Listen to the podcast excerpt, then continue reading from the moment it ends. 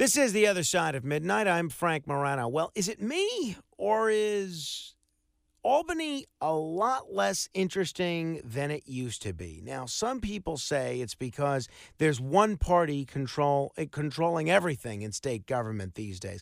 Some people say it's because we don't have Andrew Cuomo around to kick us anymore. But uh, for my money, it's because a staple of my morning listening is no longer there to provide incredible commentary, incredible insight, and incredible context to the issues that we're seeing in Albany on a regular basis. He's also someone that I uh, used to read on a regular and then a weekly basis in the pages of the New York Post. But I am thrilled that after much prodding and cajoling, he has accepted my invitation to appear with us early this morning. Uh, very, very pleased to welcome a man who has forgotten more about state politics than most of us will ever know in five lifetimes. Veteran journalist, former state editor of and columnist for the New York Post, and a veteran radio talk show host in Albany as well, the one and only Fred Dicker. Fred, thanks so much for joining me on the radio. Hey, good morning, Frank, and thanks for that lovely build up. Very, very nice of you. And I have to say that I miss hearing you and talking to you.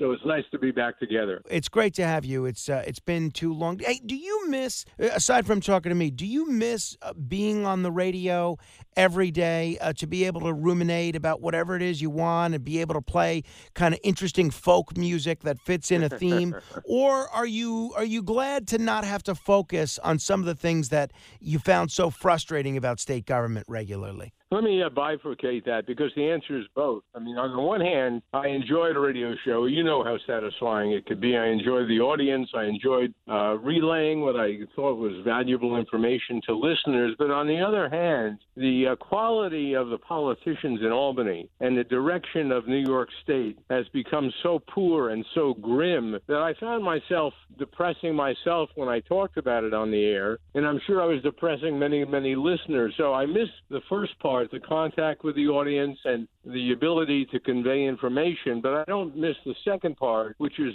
describing, dealing with the objective realities now in Albany. And state government has deteriorated to a point that in my lifetime, certainly in my 40 years covering state government, is at the lowest ebb imaginable. And I see the direction as being very poor. So I don't miss that side of things. Fred, let me begin with the uh, big news of the day. I know that you're a, a, gun owner, I think maybe even a collector of guns, and certainly on the radio, you're always a very outspoken uh, defender of the Second Amendment.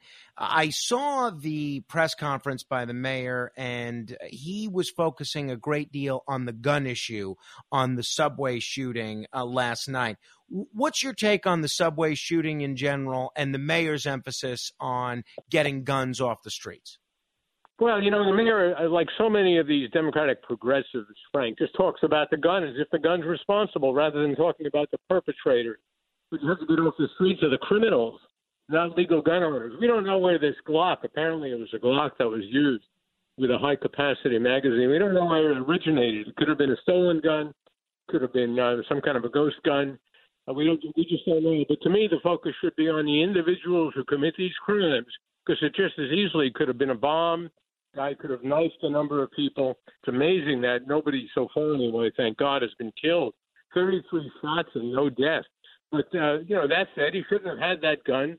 Maybe there should have been more cops there on the on the subways. Well, it certainly is. Uh, you said it. I mean, thank goodness this could have been a lot worse than it actually turned out to be. The other big news, uh, and this is right in your ballywick, is the resignation and the arrest of the lieutenant governor Brian Benjamin. This has got to be the shortest tenure of any lieutenant governor in the history of New York State. I haven't double checked that. It's just my thinking.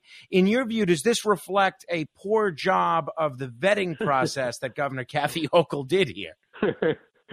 Absolutely. Frank, this is a disaster for Kathy Hochul. One would have loved to have been a fly on the wall during the day as she tried to had to figure out how to get rid of Brian Benjamin. Imagine the people she's been speaking to. But uh, this is going to dog her, not just as a campaign issue, but we know that yesterday, or I should say earlier this week, was the deadline to get Brian Benjamin off her ticket. That deadline passed, and then he was criminally charged.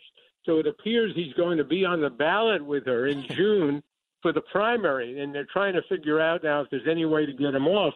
Legally, most people don't think that there is. So it's a huge burden to her. It's a statement about the quality of her vetting, about her judgment, obviously. And as recently as just a day or two ago, even though a lot of these allegations that led to uh, Benjamin's arrest were known, she was still defending him. So she looks very, very bad, and deservedly so. And I'm sure it's hurting her not just with um, with um, you know marginal voters, but with her core Democratic voters who have to be wondering should I vote for Kathy Hochul in a primary? Because there are two other people out there, Tom Suozzi and Jumaane Williams. I think the only way, my reading of the election law is the only way that you, they can get him off the ballot is if he moves out of the state. I'm not sure he's going to volunteer for that uh, right if now. If he pled guilty and was convicted, if he walked into court and said, I'm guilty, he'd be off, I believe, but he's not going to do that. I mean, he could commit suicide or die you know, accidentally. That would be another way. Would certainly a hit for that.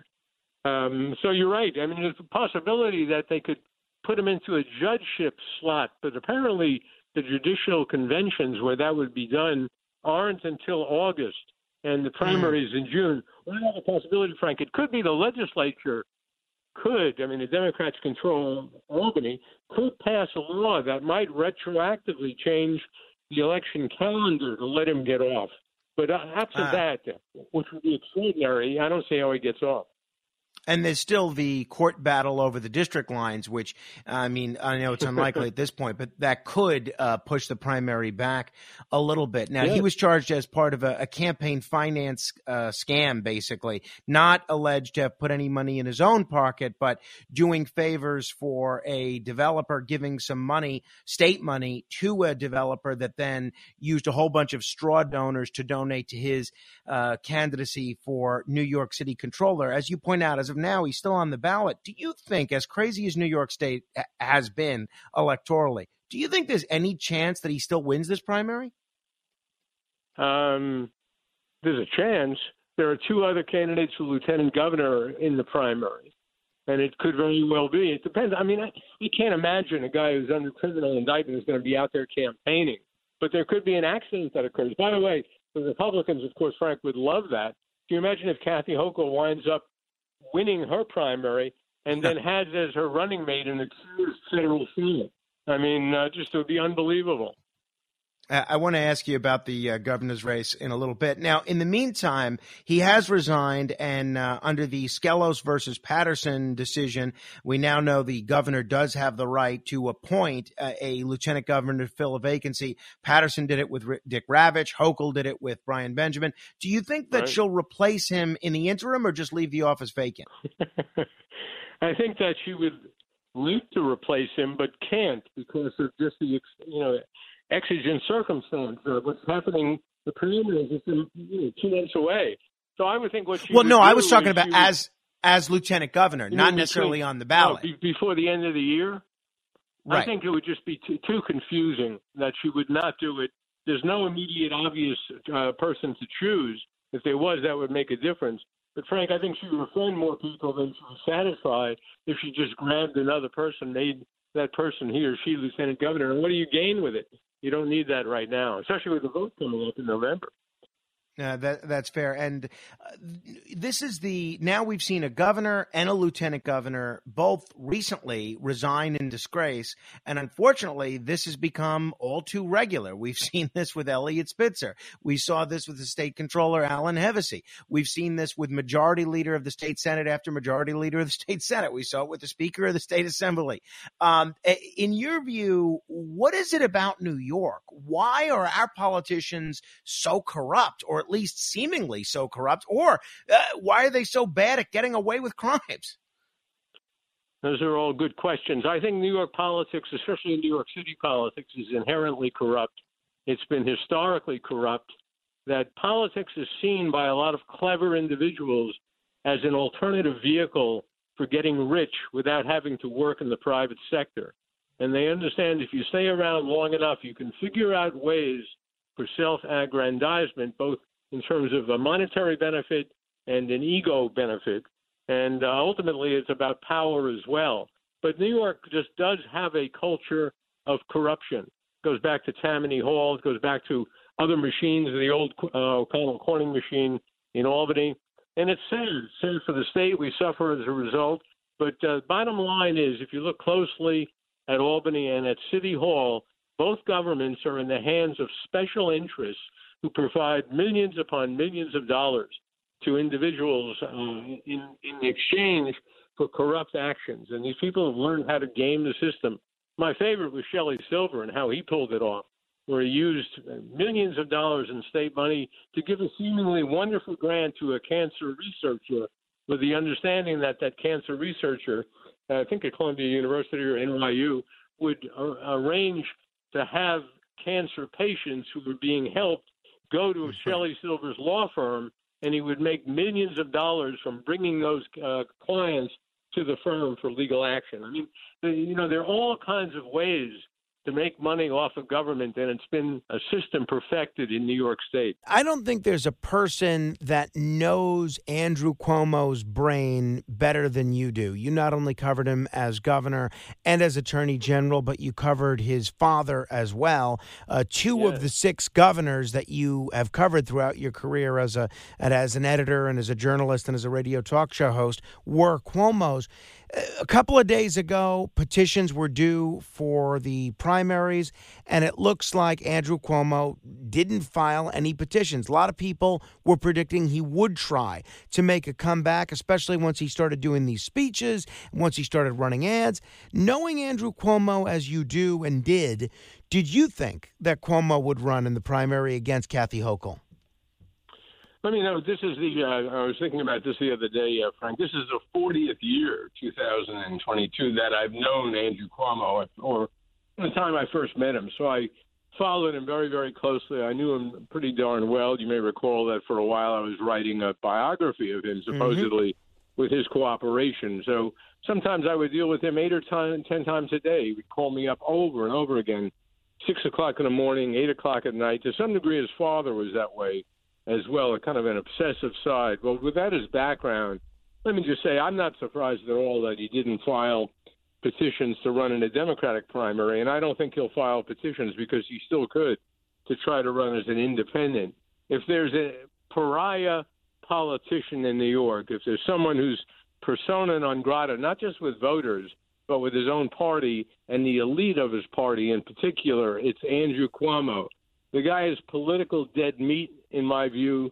He has the baggage that you know is heavy enough that would sink him if he tried to run again. He couldn't win. All that said, I personally hope he does run. Run, Andy, run is a call that you hear a lot of times from Republicans. And I think it would be a great thing if he ran because he probably would guarantee the election of a, of a Republican governor because he still has some base of support, based in the sense of there's a hardcore group out there. A lot of African American voters, I think, are part of this. We've seen this in polls that will vote for the Cuomo name, kind of like on the Republican side, where Andrew Giuliani gets a vote mm-hmm. because of the Giuliani name. But it would not be enough for him to win. He would be buried by the women's organizations, the Me Too movement. He'd be buried by newspaper editorial writers. He'd be buried by his own party leaders. I mean, among others, Letitia James, the Attorney General, is obviously his sworn enemy. She's a popular figure. And for all we know, she's going to bring, or someone's going to bring, additional, or not additional, but first criminal charges against Cuomo.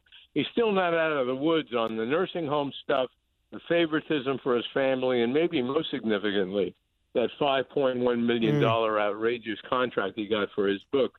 So I don't think there's a chance he's going to run or file petitions to be an independent candidate. Now, Andrew Cuomo is a young man, and uh, as critical as we might be of his tenure as governor, uh, I don't think there's any doubting his his intellect and his talents in certain respects. And you know better than anybody how obsessive he is. I'm sure he spends 18 hours a day plotting and thinking about his return to public life. Knowing knowing his psyche as you do what do you think Andrew Cuomo will do next, professionally, personally, in life? well, let me just say your description of him is an accurate one. I mean, he does obsess on politics. He obsesses on whatever the crusade of the moment is, and he obsesses most importantly on raising his profile or trying to have a profile. I mean, he has brought he and his brother have brought such humiliation on the Cuomo family. I mean, in one sense, he's probably grateful that his father is no longer alive to see what he did to the governorship and to the name of Cuomo in this state. I think, you know, you touched on what he's doing. He's trying, kind of like a bull in a china shop, trying to figure out a way, whether it's running these TV commercials, running, I just saw one of his commercials online, trying to figure out a way that he can recoup his reputation and get back into public life because he just feeds off public attention. But I think because of uh, what, what's occurred and what I've described and what we've both talked about, there's not a chance he can do that. So I think he's just going to be out there, kind of a almost like a tragic figure. I mean, some people have suggested to me he wind, might wind up shooting himself or something, and I certainly hope nothing like that happens. But short of exiting stage left very quickly, I can't imagine him being center stage ever again in New York or nationally. And as I noted, I think he still has some struggles ahead, some danger for hmm. himself mm. in terms of the possibility of a criminal indictment. Eh, can you give the audience any insight? You've known so many politicians and governors over the last four decades. What did it? What is it about Andrew Cuomo's personality or his management style, or both, that make him so unique? Uh, because th- I think even rank and file New Yorkers who haven't gotten to know politicians uh, up close and personal as you have, and as I have to some extent, even they can tell there's something a little different about Andrew Cuomo from your interactions with him and his staff. What it is it that that is different? Well, I think you're right. I mean, he's a very, very interesting guy, largely because of who his father was. Uh, Mario Cuomo was an extraordinary orator. He was an important national figure. The Democrats celebrated him, and Andrew Cuomo, the son, grew up in his shadow. And he was, interestingly enough, I mean, most people I don't think are aware of this, Frank. He was often the brunt of criticisms by his father, who mm. considered him, Mario, considered Andrew to be something of uh, non-intellectual, kind of a street guy, and his father didn't approve of that. And Andrew was a guy who wanted to prove himself to his father, to his family, to get out of the shadow of his father. And he's also possessed of, you know, physical strength. He's a imposing guy. When you see him, I've had people say to me they find him frightening. He's articulate. He's obviously, as you t- touched on, very bright, but he doesn't have the intellectual element that his father had, and he doesn't have the values that his father had. The bottom line on Andrew Cuomo within Democratic circles was that he's a man of transactional orientation, that there's no core value to him. Everything was a transaction to advance himself, to get notoriety, get attention, and hey, he was a member of a president's cabinet. He was Attorney General of New York. He was twice twice elected as governor of New York. I mean, or three times. Uh, he um, does possess qualities of charisma, physical strength, hard work, and uh, you know, vision. People used to say, "Well, he plays three-dimensional chess. He always has various games going on." Well, he outsmarted himself. He was too mm. cute by half and he doesn't have just to get back to one point I made, and I think it's accurate.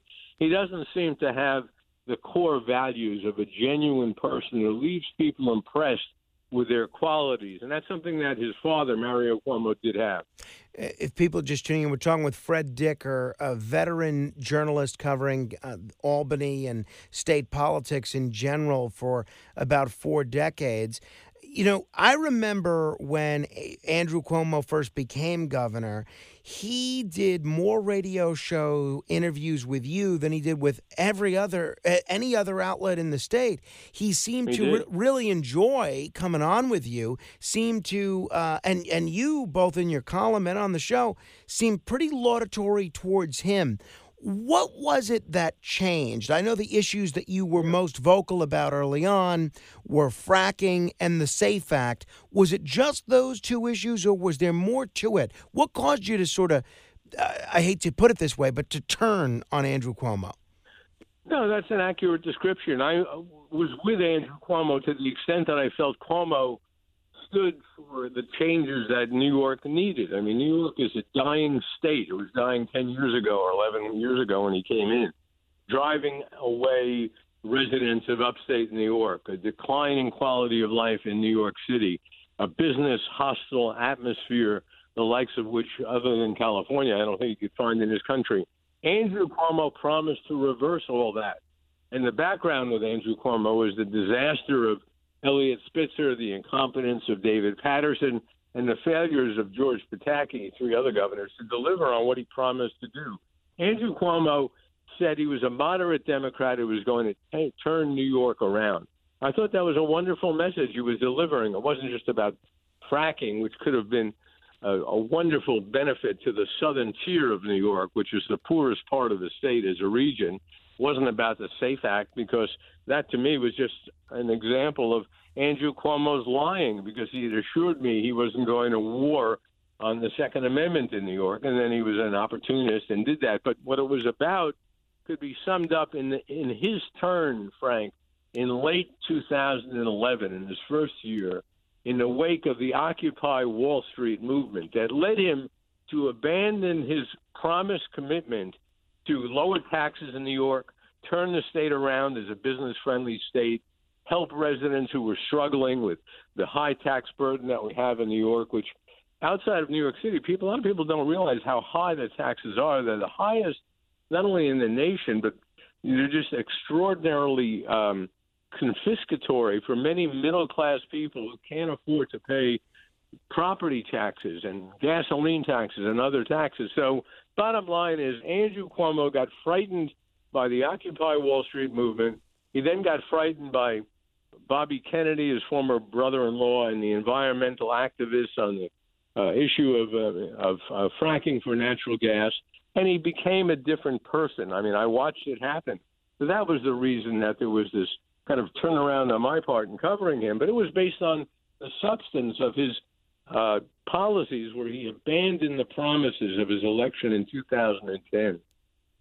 I think you did a great job comparing and contrasting the the ideology, the skills, the talents of Mario and Andrew Cuomo.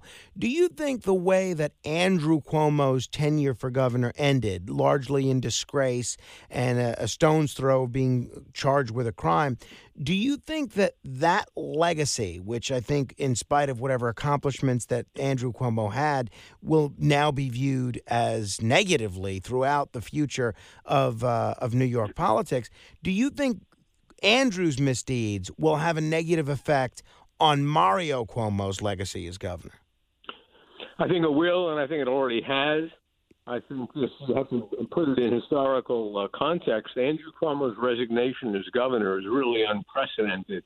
And to resign in the face of the scandals that he resigned in the face of, and the virtual certainty of impeachment, which has only happened once before with William Sulzer in 1913 in New York, uh, has badly damaged with the younger people in particular, the Cuomo name and legacy, and the uh, outrageous allegations against him, whether it's uh, 10 or 12 women claiming he was sexually harassing them, or the responsibility for the death of thousands of seniors in nursing homes, using his public office to make $5 million and doing it on the sly, and maybe illegally using state personnel to help him do that None of this has a precedent in New York history. So I think the Cuomo name is irretrievably damaged, and that includes Mario and Andrew Cuomo himself will be remembered for many, many decades as the embodiment of the decline of the quality of New York politicians. Uh, more than 10 years ago, the New York Times did a profile on you. Uh, very interesting, pretty complimentary. But they quoted Mario Cuomo, who was still alive at the time, and he seemed to relish telling the Times this story of when the journalists played a baseball game against Mario Cuomo and his staff. And he seemed to really enjoy telling a story about you dropping a ball or misplaying a ball uh, that uh, allowed the, uh, the Cuomo team to win. Uh, I'm wondering if you can add a little insight into exactly what happened with the game. Was Mario Cuomo's reflection accurate? How did that game come to be, and what happened? Well, it used to be traditional for the LCA, the Legislative Correspondents Association, a group of journalists who cover state government, to be pretty friendly at times with uh, the governor and his staff. The governor traditionally holds a party for the LCA every year, and we used to play basketball games, softball games, even football at times with going way back to Hugh Carey. We played flag football. So there was this game. This was a big game. It, much to my uh, disappointment, it was being played late in the evening, and it was dark, and I don't have great eyesight. Mm. I was in uh, right field, I believe, and base, bases were loaded. We were ahead, I think, by one or two points, and there is no doubt that a ball was hit to me, and because of the darkness, I had trouble seeing it, and um, actually, I was distracted too by something, but that, that's no excuse. And the ball did go under my legs. But here's a kicker, fun part of the story. After the game, and needless to say, I felt terrible about what happened. After the game, we were invited back to the pool house at the governor's mansion for an awards ceremony, right? And guess what the award was that was given to me? Mario Cuomo himself gave me the award as the most valuable player for his team. Talk about humiliation. Thankfully, I won awards for good journalism and only won the one bad award for a bad softball game. But it's a true story. That is that's terrific. You alluded to the uh, challenges that Governor Pataki faced. Uh, it, it's difficult to imagine now with the Democrats controlling a supermajority in both legislature, both houses of the legislature, and all of the statewide offices. But there was a time when Republicans seemed to control everything in state government. They controlled the state Senate, they controlled the mayoralty in New York, they controlled the governor's mansion, one of the two U.S. Senate seats, and the attorney general's seat. Uh, they uh, controlled all but one or two of the state offices. Do you yes. think the failures of Republican leadership in New York State, including by Governor Pataki, might have led to what came afterwards, the dominance that we're now seeing by the Democrats in state government? By the way, let me compliment you on your memory on uh, you know the, the, tremendous power at one time that uh, Republicans had in New York, and you did uh, tick off accurately all the offices that they held well, look, uh, there are a couple of uh, several factors involved. One of the biggest one is a demographic factor. A lot of the Republican voters who elected Rudy Giuliani and Ben Bloomberg, who supported George Pataki, have either died off or moved out of state. And of course, we know upstate has continued the massive loss of population, and upstate used to be the Republican base. So the shift in the alliances, the shift in uh, demographics, the shift in enrollments has been profound. Added to that, though, George Pataki came into office promising to be a conservative Republican. When he left, he was indistinguishable from a liberal Democrat on most issues. In fact, one study that was done by the Empire Center found that uh, George Pataki was spending at a higher level than Mario Cuomo ever did in his final four years. Uh, Pataki also uh, double crossed many Republicans.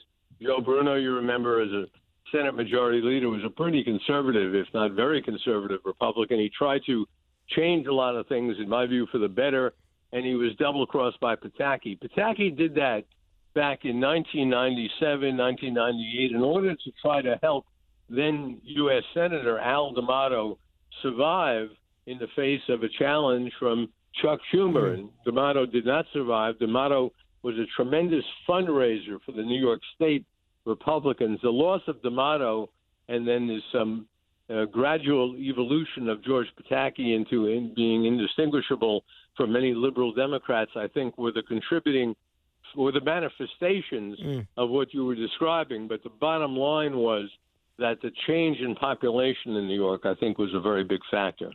Do you see, uh, assuming Andrew Cuomo does not run as a third party candidate, do you see any scenario in which the general election can be competitive this year for governor? I do. I think that there is a chance for Republicans, and I think Lee Zeldin, who I'm personally supporting, uh, has, has, the best chance to be the Republican uh, victor as governor uh, this year. But you put together a combination of factors, whether it's the very severe crime problem in New York, the unpopularity of Democrats, not just in New York, but nationally, uh, some of the um, uh, school reform movements and the direction they're taking, the anger over uh, masking of young children in New York City. There are so many issues. The uh, fact that uh, Kathy Hochul, who's virtually certain to be the Democratic nominee, is really unknown in New York City and hasn't exactly chalked up a stellar record. I think there's an outside chance for someone like Aziz Zeldin, who will be well funded, by the way, and this is going to be a big Republican year. There is a chance for Republicans to take back some seats in the Senate. I don't think they can take the majority, but they could end the veto proof majority that the Democrats have right now. And I think they could win statewide office for governor. Uh, any thoughts? You remember what a uh, what an ordeal it was sitting through late budget after late budget. We just finally passed the budget in New York. This time around, there's a number of controversial aspects uh, to it, uh, and now you know it's it's really less of a budget and more of an omnibus policy making document. But there's been a lot of controversy about the funding for health care for illegal aliens. There's been a lot of com- uh, f- uh, controversy over the funding for the new Buffalo Bills stadium. Generally generally, I know maybe you don't follow the budget process as closely as you did when you were the state editor of the Post or doing the daily radio show. Any thoughts on this year's budget and how it shaped out? Well, I did try to follow it pretty closely, and my thoughts are it's business as usual. Uh, Kathy Hochul, the governor who took over, she was lieutenant governor, took over for Andrew Cuomo, promised reforms. There are no reforms whatsoever. Um, not just the biggest spending ever, but a blowout spending budget using federal monies that are one-time allocations that's going to leave New York in a hole. Kathy Hochul only cares about winning election on her own and surviving the Democratic primary. The legislative leaders are the most uh, mediocre leaders that I've ever seen in my 40 some years covering state government. Um, whether you know, it's Carl Heastie or Stewart-Cousins. They seem more control, concerned about criminals in New York than they do legal taxpayers in New York. So I think it's a horrendous budget, worse than anyone could have imagined. It's a very good Wall Street Journal editorial that's been, and I think the Post did it too. Very good editorials on this. It's just disappointing because it means more problems down the road, learning no lessons from the past, Frank. They just make this state more and more hostile, not just to businesses, but to wealthy people who are moving in droves to Florida. I have a place down in Florida. It's Boomtown, USA, where I am down in Florida, and it's going to continue that way. I, you know, people may be surprised listening to your commentary on everything from the cost of living to uh, energy to guns.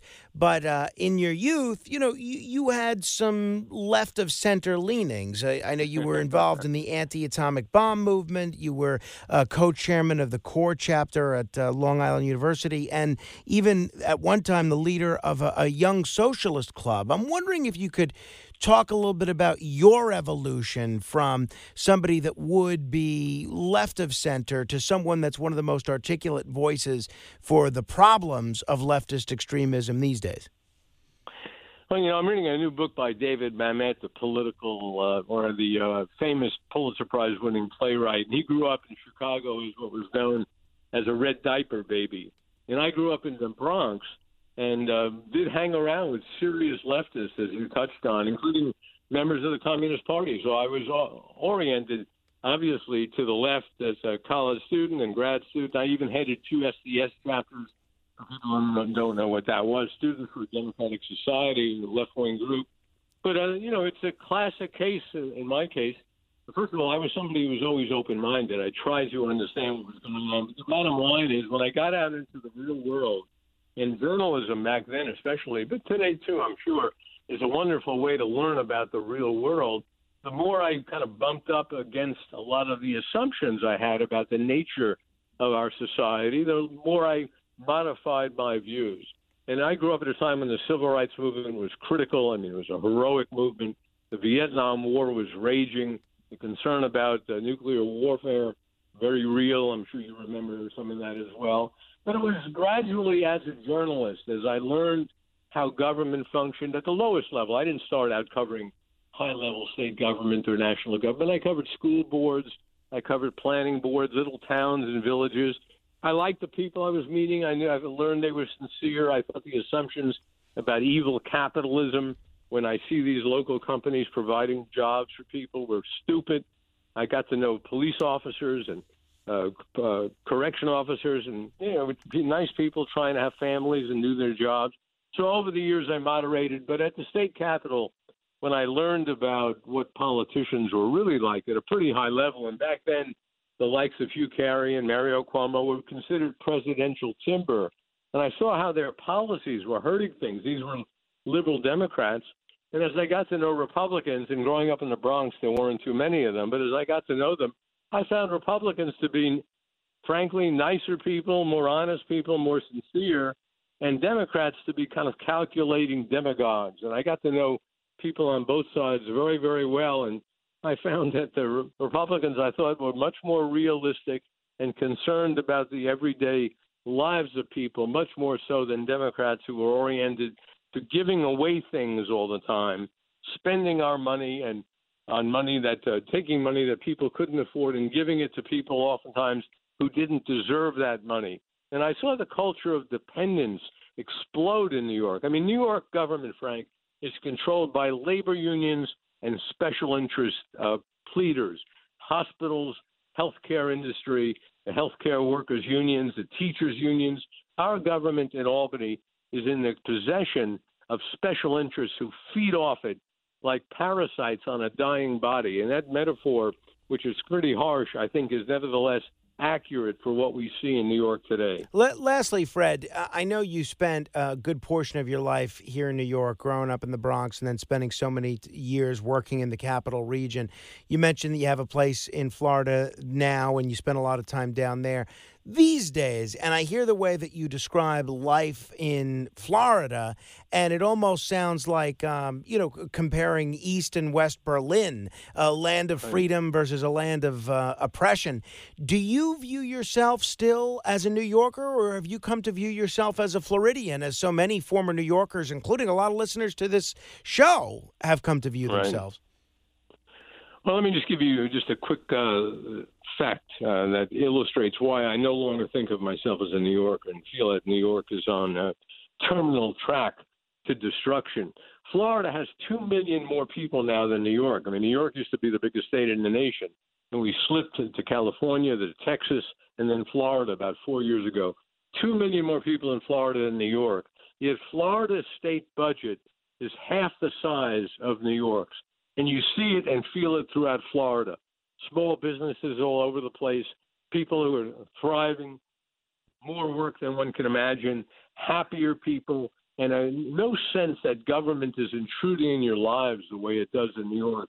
So, uh, to answer your question, I'm not quite a Floridian fully yet, but I feel that I'm no longer a New Yorker. And I say that with much regret because I used mm. to be proud to be from New York, but I, uh, I'm not any longer until you are doing the early bird blue plate special on a daily basis, I don't know that you can ever fully wear that label as Floridian. Fred, I appreciate you being so generous with your time at such an odd hour, and uh, I'll look forward to our next conversation. Frank, and I appreciate what you do at such an odd hour. You do it excellently. Your knowledge is important and I'm sure your listeners fully appreciate it. So thanks for having me on. Thank you. Very kind. The great Frederic U. Dicker. And uh, we miss his voice on the radio. That is for sure. Irrespective of your politics, is certainly a uh, great radio talent, uh, the likes of which uh, doesn't come along often. If you want to comment on any portion of our discussion, you're welcome to give me a call 1 800 848 9222. That's 1 800 848 WABC. This is The Other Side of Midnight. Straight ahead.